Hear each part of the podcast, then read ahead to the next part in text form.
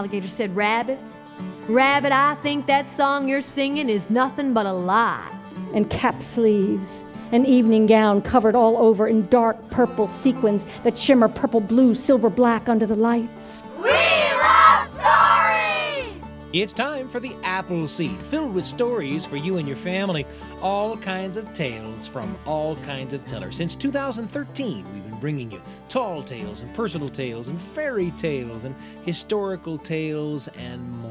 And today, we got a great hour for you. You know, one of the most prevalent traditions in storytelling around the world is the trickster story, right? It's always so much fun to watch Anansi the spider pull one over on lion or some other critter. And it's fun to hear about Tom Sawyer as he cons the other boys into doing his chores. Trickster stories exist in every culture. As tricksters lay traps, however, sometimes they find that they end up being the one caught in the trap. And in today's stories, we're going to get to see tricksters at work fooling other people and getting fooled themselves and even by themselves. You're going to hear stories from Dolores Hydock. She's going to tell us a story called It Could Happen. And Tim Lowry is going to tell us a story called Coyote and the Bluebirds. And speaking of that Tim Lowry story, it's from a collection called Folk Tales from Around the World. And you can hear another story from that same collection in today's Appleseed Extra. You can find Appleseed Extras at byuradio.org/Appleseed or by Googling the Appleseed Podcast and subscribing. An Appleseed Extra is a mini episode of the show, just a few minutes long in case you only have a few minutes and you want to fill those few minutes with a great story. And again, you'll hear a terrific Tim Lowry story on today's Appleseed Extra. So subscribe to the podcast. In the meantime, to introduce us to the first story that we're going to hear today, I'm pleased to be joined by Kendra Hanna, one of our assistant producers. Kendra, it's great to have you with me today. It's great to be here with you. And we're going to listen to an old tale. There are a lot of versions of this tale. This is a great one. Tell me about the rabbit and the alligators. All right, so this is the story of a trickster rabbit who is so lazy and he wants to cross this river, but he doesn't want to go all the way around. So he decides to pull a little prank on the alligators that live there to make a little bridge for him. Yeah. Personally, if it were me, I don't think I'm messing with alligators, right? Me neither. But Rabbit thinks differently. This is Mary Hamilton with a story called The Rabbit and the Alligators. It's going to delight you, and we're happy to bring it to you here on the Appleseed.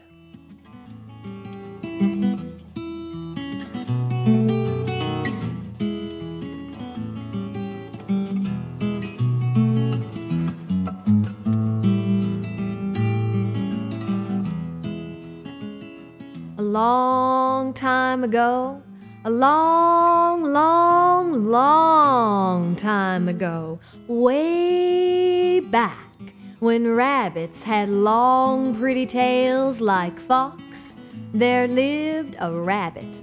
Now this rabbit was on his way home. He had been gone since early, early in the morning, and now it was late, late in the afternoon, and Rabbit was so tired. Oh, Rabbit had been working and working and then walking and walking, and Rabbit was so tired that he didn't think he could even take one more hop. And it was just about then that Rabbit came to the edge of the swamp. Well, Rabbit stood there, and Rabbit looked at that swamp, and Rabbit said, "Oh, I don't know why this old swamp has to be between me and my house. I don't have the energy to walk around this swamp. I got to find myself some way of getting from here to the other side of this swamp. Well, I could just swim across it, but if I do, well, those old alligators that live out in that swamp, they eat anything swimming in that swamp. Those old alligators would come along and they would just eat me up. Well, I'm too tired to walk, so what I need is a plan for getting me from here to the other side of this swamp." And so Rabbit stood there and Rabbit started thinking.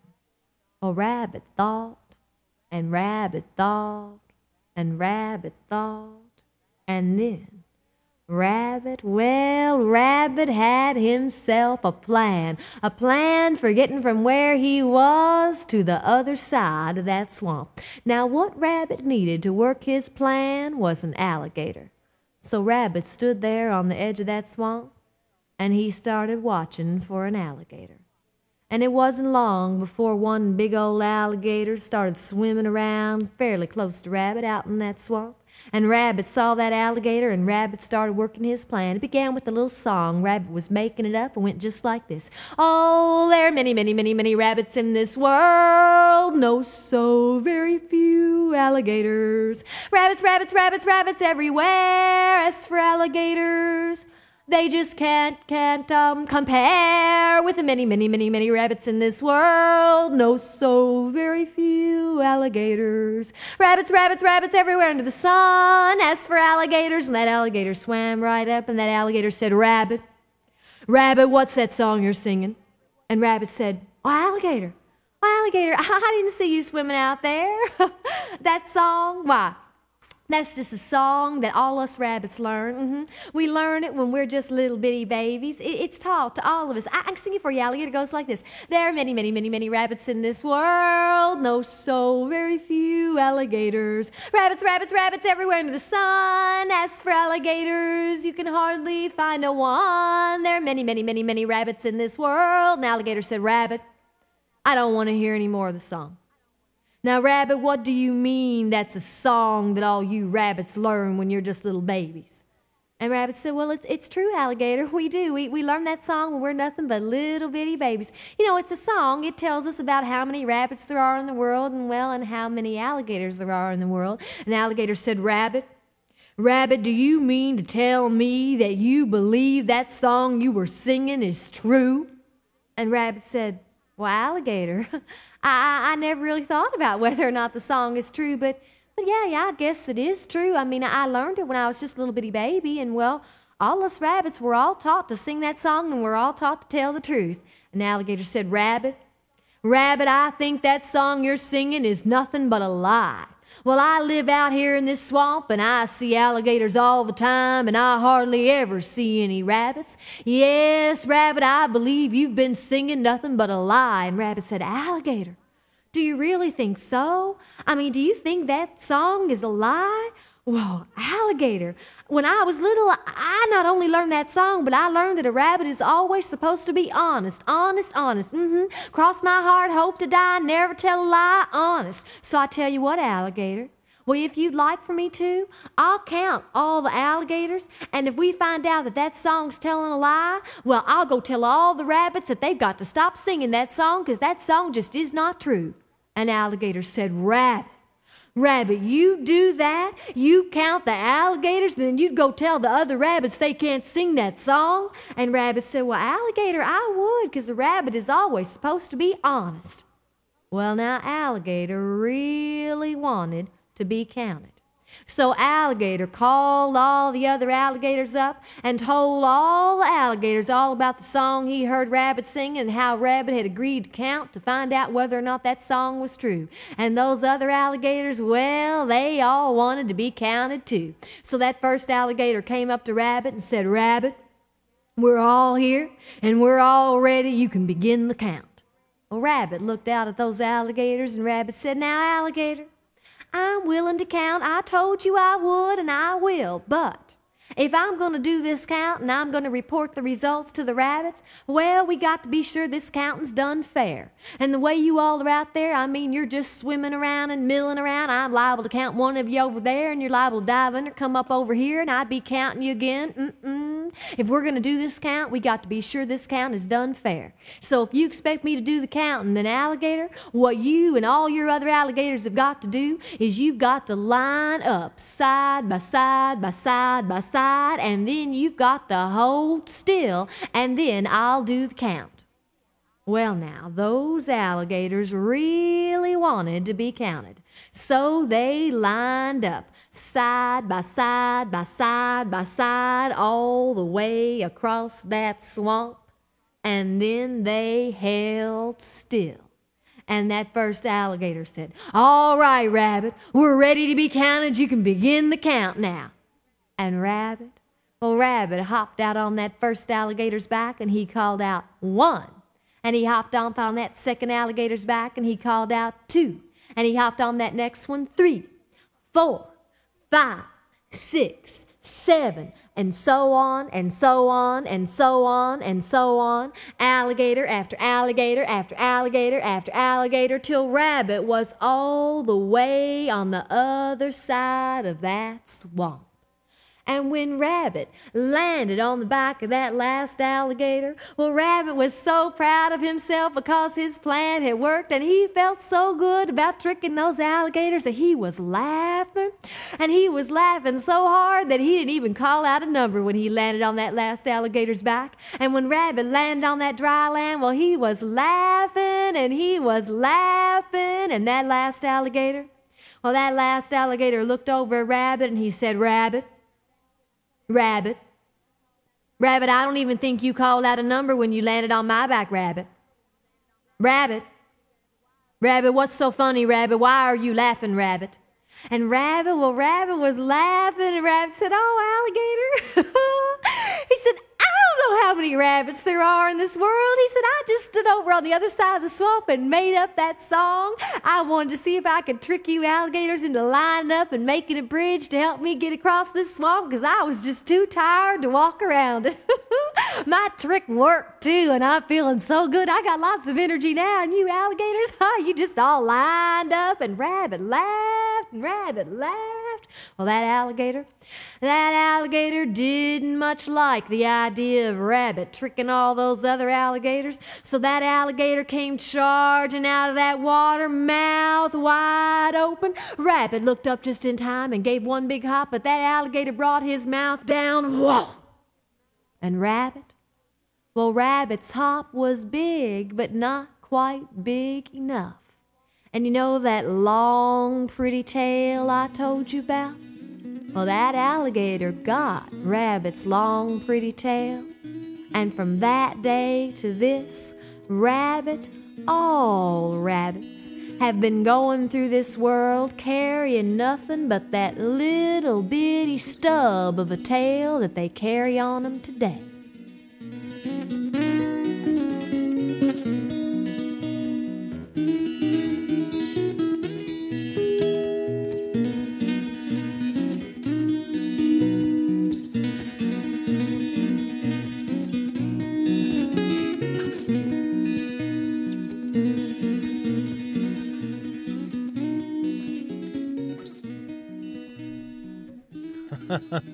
The story is The Rabbit and the Alligators, told for you by Mary Hamilton. I've been listening to it, not only with you, but with Kendra Hanna, one of our assistant producers. Kendra, I love that story, I gotta tell you. Me too. I think it is so fun, and I think it's so funny. And just telling that sometimes the pranks we pull can come back to bite us in the rear, sometimes literally. That's right. And so this becomes an example of a couple of different things, right? First of all, a trickster story, and the rabbit is such a great trickster character, right? Absolutely. And there are trickster characters like Rabbit all over the world. There's Anansi the spider, there's Coyote is often a trickster, there's all kinds of trickster characters in storytelling traditions all over the world, and Rabbit is a great one. And the other thing that's interesting about this story, of course, is that it winds up being kind of a pourquoi story, right? These stories, pourquoi, of course, stories about how things came to be the way they are, right? Mm-hmm. So you've got this story about how the rabbit came to have that little bitty tail that the rabbit has instead of that long, luxurious tail. And you can teach a listener a lesson, right? A teller can teach a listener a lesson by pointing to a rabbit and saying, Did I ever tell you about how that rabbit got the tail that he's got? You don't want that to happen to you. That's right. So you get the benefit of a pourquoi tale and a trickster tale and kind of a cautionary tale. And, of course, the rabbit crosses the swamp, but at what price? I think I'm back to where I started out at the beginning, which is, as for me, alligators, I'm not messing with them. Me neither. Kendra, thanks for joining me for that great Mary Hamilton story. Thank you. There's a lot more to come here on The Appleseed. You're listening to The Appleseed. We'll be back in a moment. Welcome back to the Appleseed. Here's Sam Payne. It's such a pleasure for me to be with you today on the Appleseed. A moment ago, you heard Mary Hamilton's telling of Rabbit and the Alligators, a story introduced to us by Kendra Hanna, one of our assistant producers. And there's a lot more coming up. You're going to hear a story called It Could Happen by the wonderful storyteller Dolores Hydock. And you'll hear a folk tale called Coyote and the Bluebirds from the Tim Lowry collection, Folk Tales from Around the World. But first, because we know that the sharing of memories can sometimes be the spark that ignites a story in you that you might share with the people that you love around the kitchen table or the living room. We thought we'd share a memory here. It's a memory of mine about a beloved pet, my old cat, Patches. You got a beloved pet in your life? Maybe this story will bring that pet to mind. It's today's entry in the Radio Family Journal. The Radio Family Journal with Sam Payne. A tiny little story for you and your family. Right when you need it, on the Appleseed.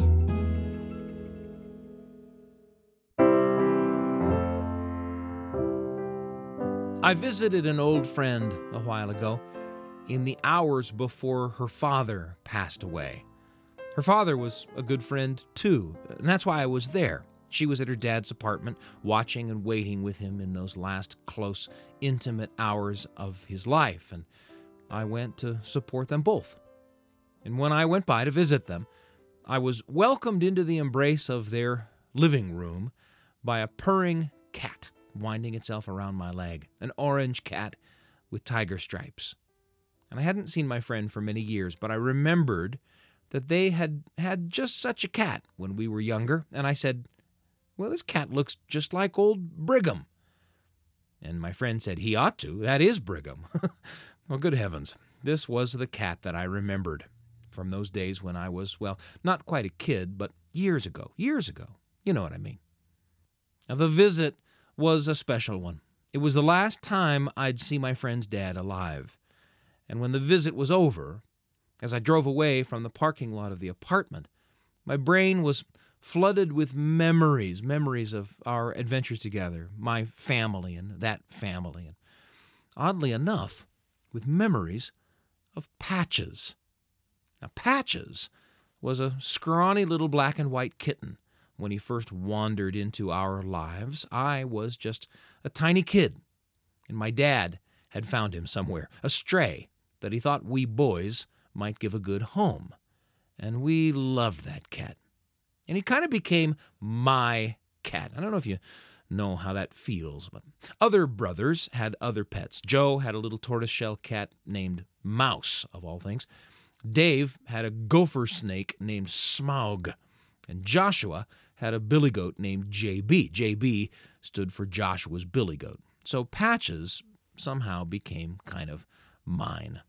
Though that's really a loose term, mine, because as far as Patches was concerned, he didn't belong to anybody. He hung around with us because he liked us, but he was his own cat. He owned himself. My dad would see him curled up by the big heater in the living room on a fall morning, and he'd point and say, "That's not a tame cat." Oh boy, we knew it. We neutered him and got him shots and checkups, and we fed him, but he lived his own life. Patches would come indoors after a good carouse in our little country town, and we'd see a nick in his ear after what surely had been a tussle with some stray.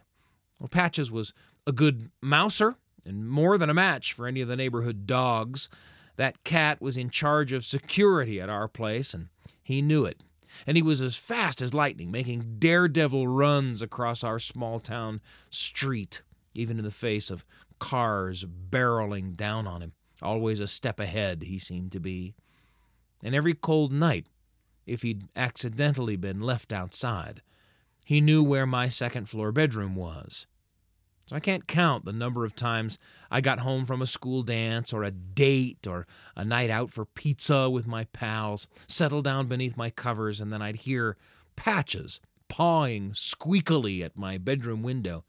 The window was close enough to my bed that I didn't even have to get out of bed to let him in. I just roll over, flip the latch on the window, slide it open, and he'd jump through, purring, pawing at my blanket, circling a few times, and then settling down with me for a good sleep. Cats, dogs, goats, and snakes would come and go at our house, but Patches remained. He watched me graduate from elementary school and start to catch the bus for junior high, and then high school. He saw me start to drive a car. He saw me head off to college. And then, finally, one day, on a visit home from school to do a couple loads of laundry, we found Patches wounded, conscious but unable to stand. He'd been too slow, or a car too quick, or a dog too tough. We still don't know exactly what happened, but there he was, the one constant of my childhood, at what would be the end of his swashbuckling life. We called the vet, who came running, but it was all over for Patches. I sat with him until he was gone, and then I found a place away, a place alone, and I kind of broke open. I cried good and hard for a long time. I was 18. And then, within hours of that first rush of grief, came a rush of stories. I circled up with the folks I loved, the folks who loved Patches, and we told tales. Now, Patches was always going to go away. I always knew that, but if you've had a cat like that, or a dog if you're a dog person, or a bearded dragon lizard if you're a bearded dragon lizard person, then you know. You know how you bring something like that into your life because it's just the cutest thing you've ever seen, never thinking about the way your lives will entwine, grow together. But they do, don't they? I know my friend's cat, Brigham, is still around. He shows up on Facebook from time to time. He's going to go, I guess, sometime. And when he does, she'll turn to her loved ones, and they'll listen as the stories rush out. The Radio Family Journal of Sam Payne. A tiny little story for you and your family, right when you need it, on the Appleseed. Thanks for joining me for that entry in the Radio Family Journal. If you have a beloved pet that you'd like to talk about, open your mouth. Animal stories, pet stories can make great stories around the kitchen table or the living room. That kind of sharing can make for memories that last a lifetime. In just a few minutes, you're going to hear a story from the great Alabama storyteller Dolores Hydock, a story called It Could Happen, and Tim Lowry's coming up too with Coyote and the Bluebirds. But first, how about a conversation with a friend? Great stories come into our lives in so many ways. Through passing them on, telling to telling, through the things that we see on screen, or the things we read in great books, or the things we experience in terrific songs. And of course, some of the most important stories, some of the most memorable stories in our lives come to us through interactions with the great food of our family. And here to talk with me about food stories a little bit is our producer, Jeff Simpson. Jeff, it's great to have you with me. Great to be here. Surprise, surprise, you're talking food and look who's here. Ain't it the way? Ain't it the way? Well, you've got a favorite food that you want to talk a little bit about. My mouth is already watering, I gotta say. I don't want to tell you what it is right away because I want to take a little bit of time getting there. I want you to earn this, Sam. And in my family, growing up, Thanksgiving was such a magical time. Oh, yeah. You know, where anything could happen, even though we did the same exact thing every year, right? My dad would come pick us up early from school, you know, and there's that sense of pride, oh, I get to get out before all my peers. And he would pack our big Dodge van in a way that all the suitcases would be on the bottom. Then he would pad it with pillows and blankets. Oh, yeah. Back in the day, you know, when you didn't have to worry as much about safety and without being judged too harshly, you could just lay down for the entire trip. That's right. So we would take the 4-hour drive from Anaheim, California to Fresno.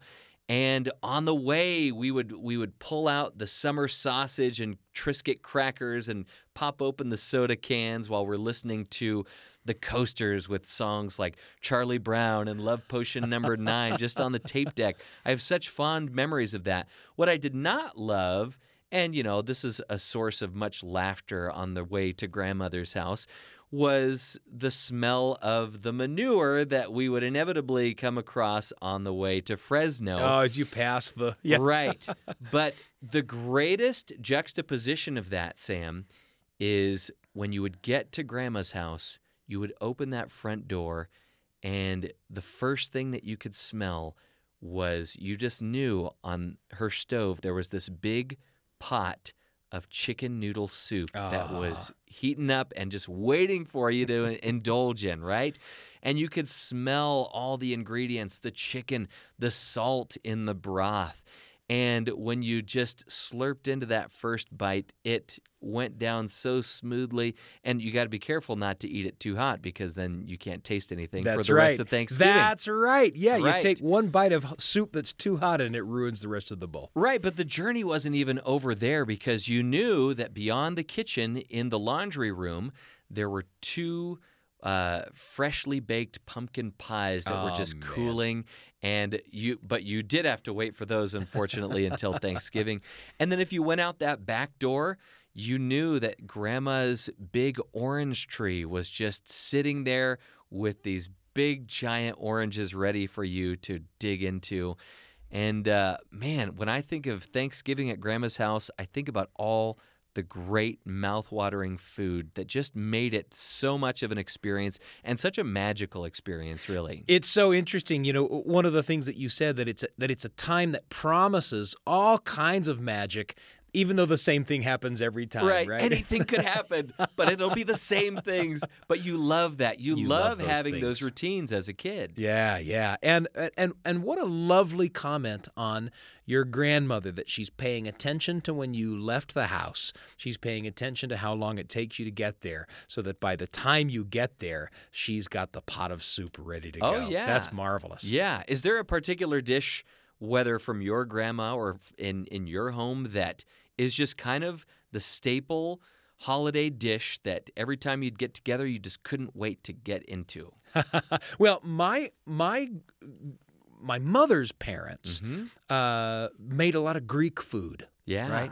And so I remember the equivalent of what you're talking about is showing up at grandma's house to the smell of freshly baking baklava.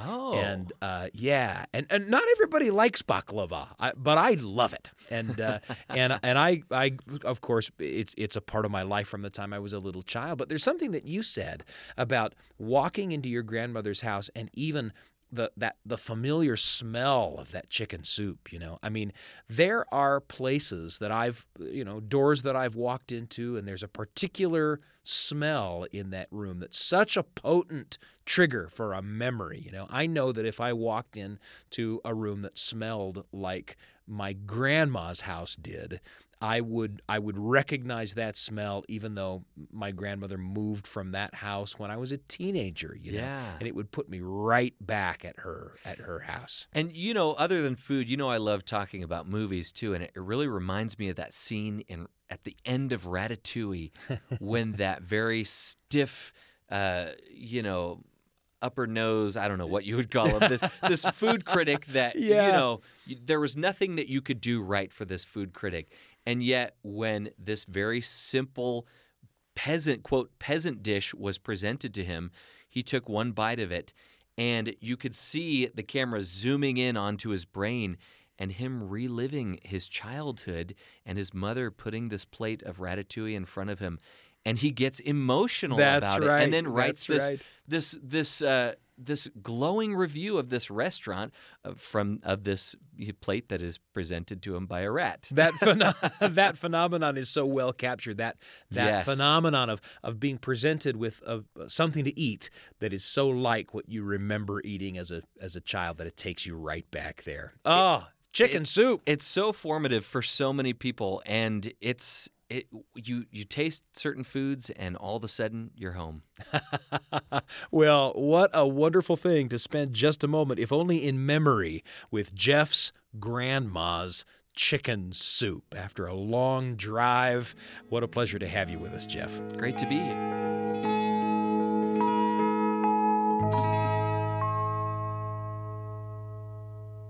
Always such a pleasure to chat with Jeff Simpson, our producer. And of course, stories come into our lives in so many ways through the telling of tales that get passed down from teller to listener, sometimes over generations, to food stories like the memory that you just heard, and of course, books and films and all of those things that serve as triggers for great stories. And we're happy again to chat with Jeff. We'll bring him back. Lots coming up. We're going to hear from Dolores Hydock next with a piece called It Could Happen. You're going to enjoy it, and it's coming right up. I'm Sam Payne. You're listening to The Appleseed. We'll be back in a moment. Welcome back to The Appleseed. Here's Sam Payne. It's so great to have you with me here on The Appleseed today. I'm so delighted to share these stories with you. A moment ago, a conversation about chicken soup with Jeff Simpson, our producer. And before that, a Radio Family Journal entry about beloved pets. My friend Sarah's cat, Brigham, and my old cat, Patches. Maybe you have a beloved old pet in your life, too, one that's either with us or not. But whether they're with us or not, the stories remain, don't they? Coming up, a story from Dolores Hydock. This is an encounter with Dolores' sister, who tries to convince her to let go of the past by getting rid of the abundance of neglected cooking items littering the kitchen. Come with us as Dolores takes us on a journey through her imagined future, in which each and every item features prominently, because you never know when your dreams will suddenly become reality. Here's Dolores Hydock with It Could Happen, here on The Appleseed.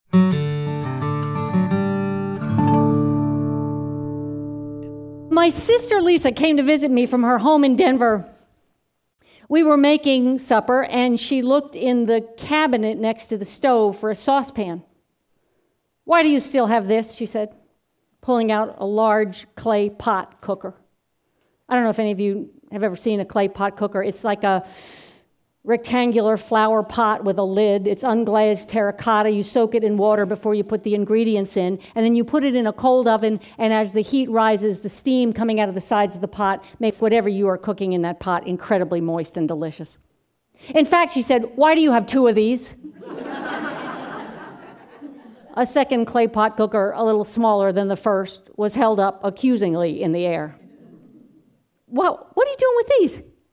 A pair of metal French bread pans clattered onto the tile floor. "Oh, you've got to be kidding me," she said, extracting a large oval pewter serving tray from the very back of the cabinet. Suspicious now, she walked over to a wall of cabinets, began opening doors, examining shelves, liberating muffin tins, rolls of parchment paper, sets of cookie cutters, mixing bowls, an array of small kitchen electrics that made a little Martha Stewart mountain right there in the middle of the kitchen floor. "This is worse than I thought," she said. She looked at the bread machine, the 4 Dutch ovens, the percolator, the immersion blender, the 2 food processors, the mandoline slicer, the martini shaker. "You used to cook," she said. "You used to cook all the time. You hardly ever cook anymore. Why are you holding on to all this stuff? This is all part of your past. You need to release it. You need to let it go. You need to move on." "I know," I said. I know. You're right. I will. I don't want to take time to do that now." That's what I said. I knew it was a lie. I knew I wasn't getting rid of any of that stuff because I was moving on into a rich, as yet undefined future, a future full of fabulous possibilities, a future where every one of those objects had an essential role to play, and I wasn't letting any of it get away from me. That clay pot cooker, That clay pot cooker was not still there in the cabinet because I was holding on to the memory of dinner parties I used to have in the 1980s when the fall off the bone tender 5-spice chicken that came out of that pot and the homemade blueberry trifle that followed it fueled lively discussions. 5, 6, 7 good friends gathered around my dining room table, a table littered with wadded up dinner napkins and mismatched salad plates, the conversation witty and sparkling as we dissected politics, 19th century literature, movies we'd just seen. No, that clay pot cooker was not there because of a role it had played in my past. It was there because of a role it might play in the future.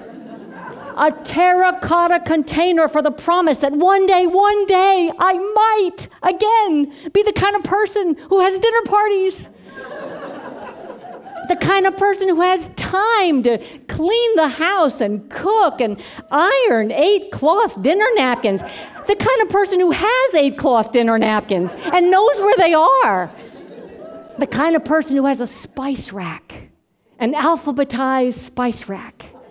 And on that rack, there will be a little jar of 5-spice powder that is not old enough to vote. The kind of person who remembers how to make blueberry trifle layered with homemade whipped cream, not the stuff that splurts out of a red aerosol can. No, the real stuff, the good stuff, the stuff you whip yourself, and blueberries harvested from my own edible garden. A trifle that will shimmer in a footed crystal trifle bowl that has to stay in the cabinet above the refrigerator, even though it hasn't been used since the Carter administration. That trifle bowl is not there because of trifles it has held in the past. It's there because of trifles it might hold in the future. Because one day, I might, again, be the kind of person who has the patience to make my own whipped cream. The kind of person whose blueberry bushes do not die a slow, tragic, pathetic death. The kind of person who has 7 good friends to whom I could say, hey, come over Friday night, we'll have 5-spice chicken and blueberry trifle. And they will show up with smiles and stories and bottles of wine. It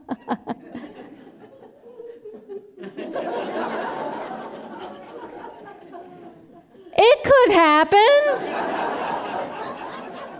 It's possible. So the clay pot cooker has to stay. So do the cookie cutters. The set of holiday cookie cutters that take plain rolled out dough and transform it into snowmen and stars and hearts and Santas and bunnies, usually iced in pink and red and green and white frosting. Those cookie cutters are not still there because of holidays past when there were small children in my life, remote children, true, far away nieces and nephews who rarely came to visit, but when they did, they loved making purple snowmen and green hearts and bright blue Santas and orange bunnies. And those cookie cutters have to stay, not because I am holding on to the memory of cookies past, but because I am open to the possibility of cookies future. I am open to the possibility that one day, there might again be small children in my life, great nieces and great nephews who might one day be born, even though my current crop of nieces and nephews show no inclination whatsoever of wanting to dive into the gene pool, even though they are in their late 30s and time is running out.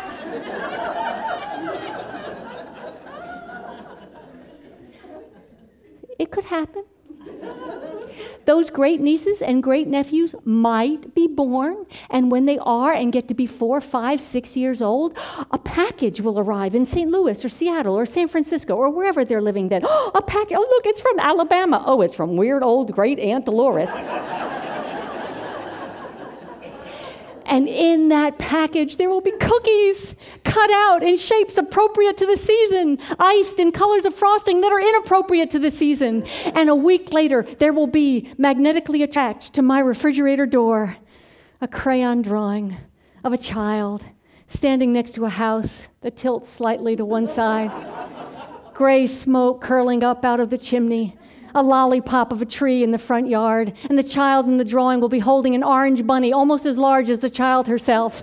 And across the top of that drawing in colorful block letters, it will say, "Thank you, Aunt D," and the D will be written backwards.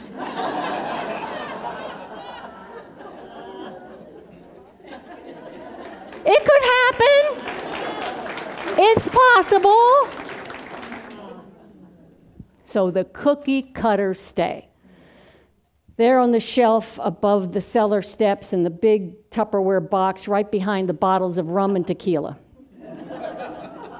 The 3/4 full bottles of rum and tequila that haven't been opened in 15 years, but they have to stay. Not because I'm holding on to the memory of margaritas past, but because I am open to the possibility of margaritas future. I am holding open to the possibility that one day, I might be the kind of person who invites the neighbors over for Cinco de Mayo, which will fall not on a Friday like it does this year, but on a Sunday. And I will invite all the neighbors to come over, all these beautiful neighbors who live in the houses around me. I will invite them to come over on a Sunday afternoon, nothing fancy, bring the kids, and they will show up a little shy, these wonderful neighbors, and we'll gather there on my breezy front porch. No, Josiah, no, honey, I don't think the cat likes jalapeno peppers, no.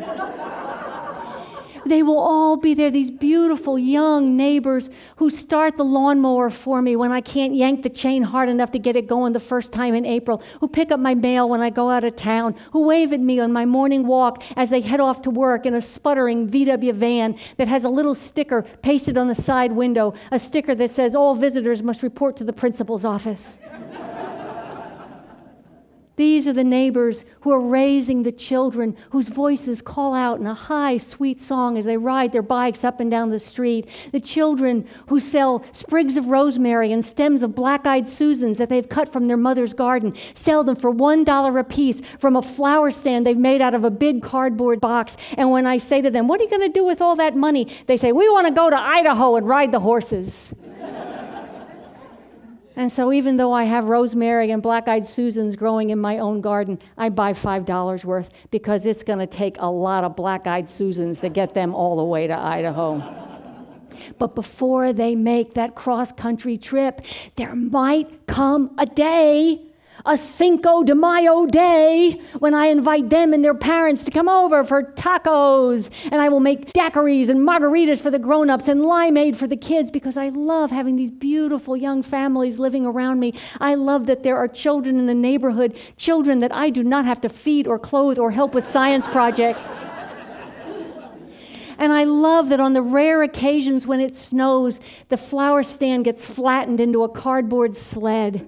And I get to stand there in the window of the room that's my office and watch them sliding down the driveway, little Michelin men in their puffy coats, leaving behind purple mittens that blossom like crocuses in the snow when their mother calls them back inside.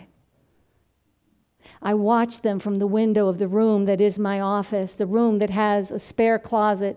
And in that closet, on the third shelf, there is a long, thin box. And in that box, there is an evening gown. A full-length evening gown with a little train and a boat neck and cap sleeves. An evening gown covered all over in dark purple sequins that shimmer purple, blue, silver, black under the lights. An evening gown that I wore to the grand reopening of the Lyric Theater. Some of you were there. The Lyric Theater, vaudeville-era theater in downtown Birmingham that has been beautifully, lovingly restored. And some of you remember there was going to be this grand reopening celebration, 3 nights, music and comedy review, where I was going to be one of the MCs. "I want you to wear something that looks like you're a presenter at the Oscars," the director had said. And so I bought that purple sequin gown with a little train that the other MC stepped on every time we walked out on stage. And now that evening gown is wrapped in acid-free tissue paper, and it is resting in that long, thin cardboard box, not because I am holding on to the memory of that event past, but because I am open to the possibility of events future. I am open to the possibility that one day, I might be the kind of person who gets invited to the kind of thing where you can wear a purple sequin evening gown. Gala at the Museum of Art or an awards ceremony at the country club, and I will float in my purple sequins, looking fabulous, thanks to a pair of stratospherically high and yet miraculously comfortable shoes. And an industrial strength layer of Spanx.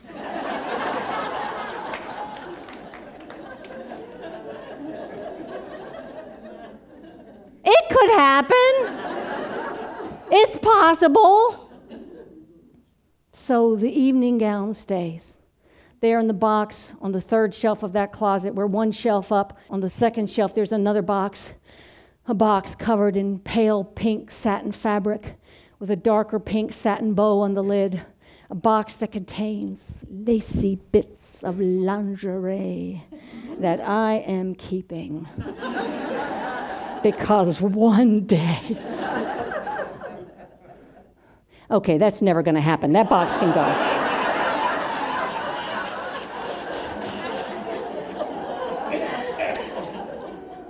Down in the cellar, there is a caulk gun, PVC pipe cutters, a hacksaw, a set of socket wrenches, a container of 47 bungee cords, cans of mineral spirits and turpentine, a set of 8 screwdrivers of varying lengths, and they all have to stay.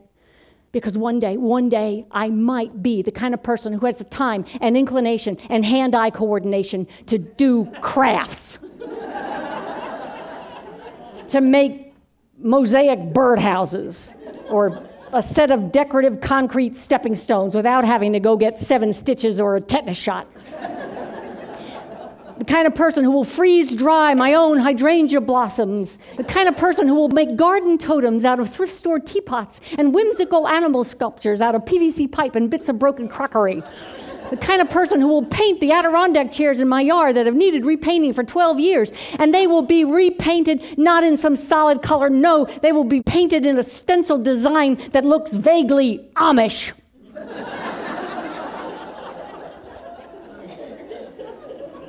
And that's why all the little tubes of paint and foam brushes and stacks of cotton rags have to stay right there next to the unopened cans of spackle and grout sealer that are right next to the big plastic container full of Christmas decorations that haven't been looked at since 1996. But those Christmas decorations have to stay, not because I'm holding on to the memory of Christmas 1996, the Christmas when at the very last minute, 4:00 on Christmas Eve, I decided I wanted a Christmas tree after all, and the guy at the Boy Scout lot was really cold and really tired and sick of Christmas, and he gave me a good deal on a really big tree, way too big as it turns out, but hey, who knew that then? Helped me tie it on the roof of my car, which left deep scratches on the roof of my car, and when I dragged it inside, it left this trail of sap from the back door to the living room, this wet, sticky trail that looked like I was on the parade route for a battalion of slugs. And then when I tried to haul it back out again, it left these little sharp needles all over everywhere that were really hard to vacuum up then, but wow, easy to find in bare feet in July. And even with every one of those Christmas decorations on that tree never looked pretty. That tree made Charlie Brown's tree look pretty. But I am keeping those decorations, not because of Christmas's past, but because of Christmas's future. Because one day, I might be the kind of person who decorates for Christmas, who decks the hall with my heart full of joy to the world, the kind of person that has cars screeching to a stop in front of the house. Oh, honey, look at the Santa waving from the roof. The kind of person who will have a big open house. Everybody comes over. Bing Crosby is crooning on Spotify. The house is aromatic with cinnamon and gleaming with candlelight as I glide through the crowded rooms carrying that large oval pewter serving tray so that I can offer my guests an array of cookies, purple snowmen, green stars, bright blue Santas.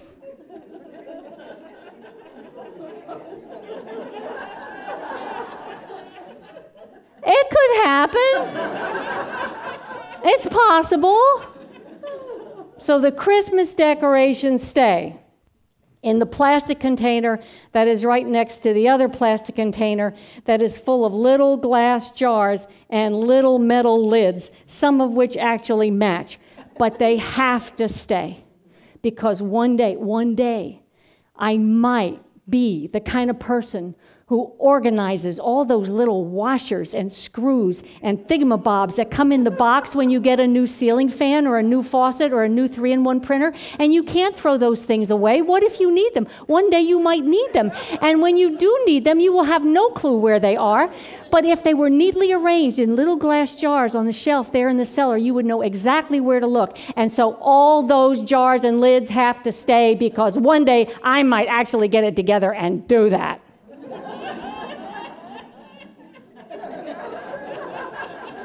It could happen. It's possible. There are all kinds of things that could happen, that might happen, all kinds of hidden talents and interests that might one day suddenly reveal themselves to me, all kinds of worlds that are closed to me now, but one day might open up to me. And when they do, when those opportunities show up, not in my rear view mirror, but out there on the horizon, I'm gonna be ready with all the gear I need so I can jump right in and not have to waste time shopping for supplies. It's not holding on to the past. It's staying open to possibilities for the future. It's not hoarding.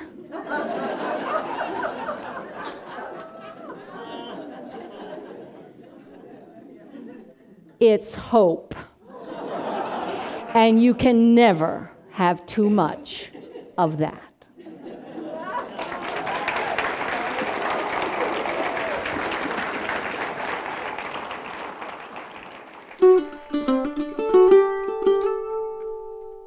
It Could Happen, a story from the great Alabama storyteller Dolores Hydock. And we're going to wrap up today with a story from the great storyteller Tim Lowry. In this Native American folk tale, a group of playful bluebirds decides to teach a little lesson to Coyote, who's always waiting around to eat them as they play in the sky. What will happen when the little birds teach Coyote how to fly? Find out in Coyote and the Bluebirds by Tim Lowry, here on the Appleseed.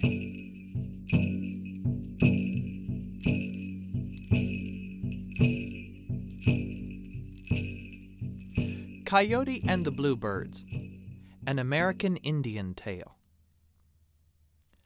Coyote was crouched low underneath a cactus, watching the bluebirds flying through the air. The bluebirds were playing a game. One bluebird would swoop out over the cornfield, grab a kernel of corn, and fly high into the air. He would then drop the kernel and let it fall down through the clouds, and another bluebird would swoop out and gobble up the corn before it hit the ground. As soon as the birds had finished their game, they would do it all over again. Coyote was watching the birds closely. He was not interested in their game. He did not want to eat their corn. He wanted to eat the bluebirds. Now the bluebirds pretended not to see Coyote, but they knew that he was there, and they knew that if they came down to the ground, he might try to eat them. One day the bluebirds decided to play a trick on Coyote and teach him a lesson. The bluebirds flew down to the ground and they said to Coyote, "Coyote, would you like to play a game with us?" "Oh, yes," said Coyote. "I would like that very much." "Well, we always play our games in the air," said the bluebirds, "so you're going to have to learn how to fly. And so we're going to give you some of our feathers, because you need feathers for flying." And the bluebirds pulled out feathers and gave them to Coyote. 1, 2, 3, 4, 5, 6 feathers. Coyote held 3 feathers in his front paw and 3 feathers in his other front paw. "Now," said the bluebirds, "you're ready to fly." Coyote flapped the feathers, and he tried as hard as he could, but he couldn't even get off the ground. Said the bluebirds, "perhaps you should learn to sing our special flying song." And so they taught him the flying song. The song went like this. "Ah, ah, Nicosy! Ah, ah, Nicosy!" Coyote began to practice, but he wasn't a very accomplished singer. "Ah, ah, Nicosy! Ah, ah, Nicosy!" He practiced and practiced and practiced, and soon he was able to sing it properly, and he was able to flap his wings, and Coyote learned how to fly. As soon as Coyote flew up into the sky, the bluebirds all swooped around him, and they said, "Now, Coyote, we're going to play a special game, and you can play too." "Watch this," said one of the bluebirds. "I can pull out one of my feathers and still fly away." And he did. "Ah, Nicosy! Ah, Nicosy!" Coyote thought to himself, "I'm not going to let these bluebirds beat me at this game." And so he pulled out one feather, too, and flew away. "Ah, Nicosy! Ah, Nicosy!" The second bluebird winked at his friends and said, "Watch this, Coyote. I can pull out two feathers and still fly away." And so he pulled out two. "Ah, Nicosy! Ah, Nicosy!"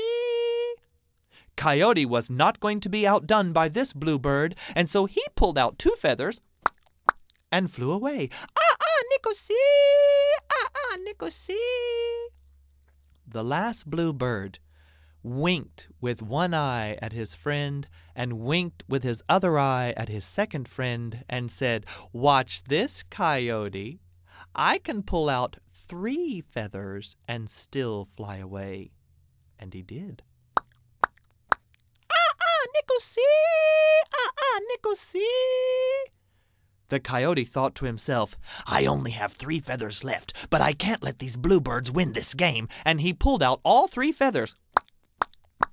And then he fell. "Ah, ah, ah, ah, ah, ah," boom, and landed right on his head. And he learned a valuable lesson. Coyotes should not fly, and they should not eat bluebirds. "Ah, ah, Nicosy! Ah, ah, Nicosy!" That story is from a collection called Folk Tales from Around the World. And in today's Appleseed Extra, we'll bring you another story from that collection, a story called The Elephant Skull. Appleseed Extras are mini episodes of the show, just a few minutes long, a single story, in case you only have a few minutes and you want to fill them with a great tale. You can find them at byuradio.org/Appleseed. It's such a pleasure for me to have been with you today. Join us again on the Appleseed. Our producer is Jeff Simpson. I'm Sam Payne, and we'll see you next time. Thanks for joining us for an... He was not interested in their game. He did not want to eat their corn. He wanted to eat the bluebirds.